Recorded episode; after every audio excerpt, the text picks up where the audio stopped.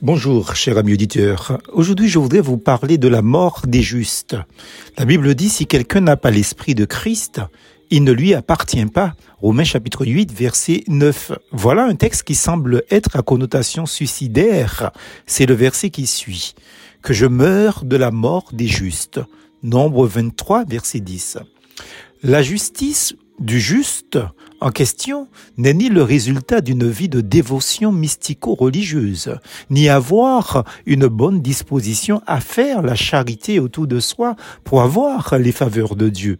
La Bible affirme, en effet, nous estimons que l'homme est déclaré juste par la foi indépendamment des œuvres de la loi. Romains chapitre 3 verset 28.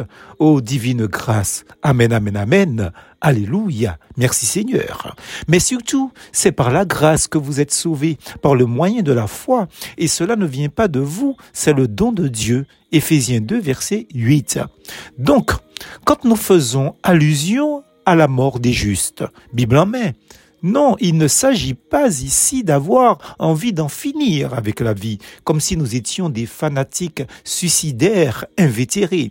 Nous ne sommes pas non plus des terroristes exaltés à qui l'on a promis le ciel avec pour récompense là-haut, entre guillemets, dans le ciel de 70 à 77 femmes vierges dans un paradis irréel, mensonge. Perso, je ne suis pas dans la désespérance hein. et je veux bien croire qu'il en est ainsi de tous mes frères et sœurs baptistes et protestants évangéliques dans notre commune foi en Jésus-Christ. Sans inquiétude, nous affirmons à l'instar de Paul, la mort met un gain. Philippiens chapitre 1er verset 21.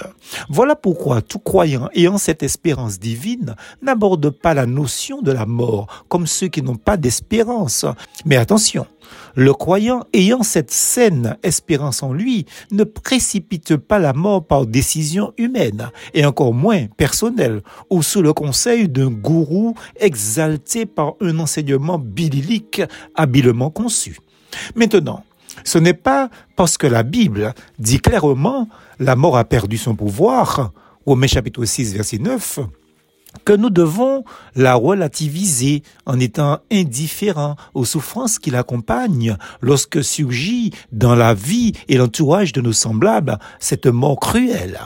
Nonobstant, il y a une espérance pour ceux qui croient et manifestent sur cette terre une profession de foi en Jésus-Christ en confessant publiquement au vu et au su de tous l'espérance de la gloire. Colossiens chapitre 1er verset 27.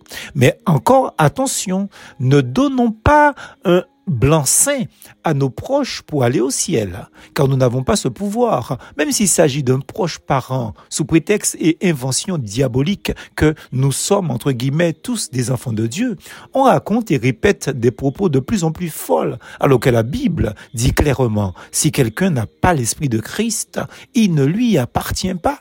Romains chapitre 8, verset 9. Cela dit, pour aller au ciel, comme on dit, le choix est personnel et personne n'envoie son semblable au paradis, même s'il est pasteur, protestant évangélique, abbé catholique romain, imam musulman ou rabbin juif Personne n'envoie personne au paradis. C'est la religion, invention humaine, qui enseigne cette escobarderie imaginaire afin de rassurer les vivants, ou plutôt pour les tromper. Mais la Bible ne dit pas cela. C'est mal, très mal de faire cela. Vous imaginez des proches pleurant un parent décédé, leur faire croire qu'ils retrouveront celui-ci au ciel.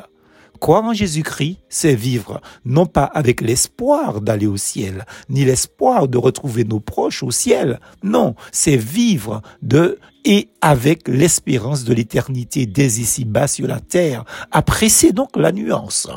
Ainsi, à cause de l'espérance qui vous est réservée au ciel, cette espérance, vous en avez déjà entendu parler par la parole de la vérité, l'évangile. Colossiens chapitre 1er verset 5.